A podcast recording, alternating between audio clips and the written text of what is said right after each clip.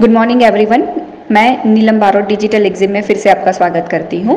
आज हमारे साथ है रहमान जी। और रहमान जी ने हमें क्वेश्चन पूछा है कि फ्रूट एक्सपोर्ट के लिए कितना कमीशन रखना चाहिए।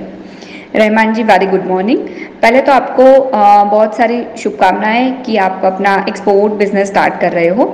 अगर बात करें हम कमीशन की, कि कितना फ्रूट एक्सपोर्ट के ऊपर कितना कमीशन या प्रॉफिट रखना चाहिए राइट ज़्यादातर फ्रूट हम कहाँ पे एक्सपोर्ट करेंगे? जहाँ पे डिमांड ज़्यादा होगा और जिसके ऊपर प्रॉफिट हमें अच्छा मिलेगा। काफ़ी कंट्रीज़ ऐसी है वाइट कंट्रीज़ जहाँ बर्फ़ वगैरह होता है या एग्रीकल्चर लैंड नहीं है राइट और जहाँ पे प्रोडक्शन नहीं हो पा रहा है एग्रीकल्चर प्रोडक्शन कम है, जहाँ पे फ्रूट्स या वेजिटेबल की कमी है तो वो कंट्री पे हम ज़्यादा से ज़्यादा फ्रूट एक्सपोर्ट करेंगे। बात करें कमीशन रखने की तो कमीशन ना ज़्यादा रखना है, ना कम रखना है। आपका पूरा export expense plus custom plus shipping का जितना भी एक्सपेंस है, और वो सारा जो है, वो निकालने के बाद उसके ऊपर आपको जो भी कमीशन है, वो रखना है आपके हिसाब से।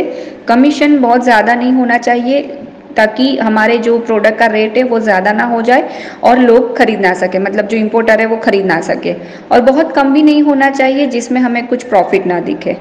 Right apple pomegranates mango grapes orange कुछ ऐसे फ्रूट्स है जिसमें अच्छा प्रॉफिट मिलता है। इंडिया से ज़्यादातर हम एक्सपोर्ट ऑलरेडी कर रहे हैं। सो आई होप आपको आपके क्वेश्चन का आंसर मिला है।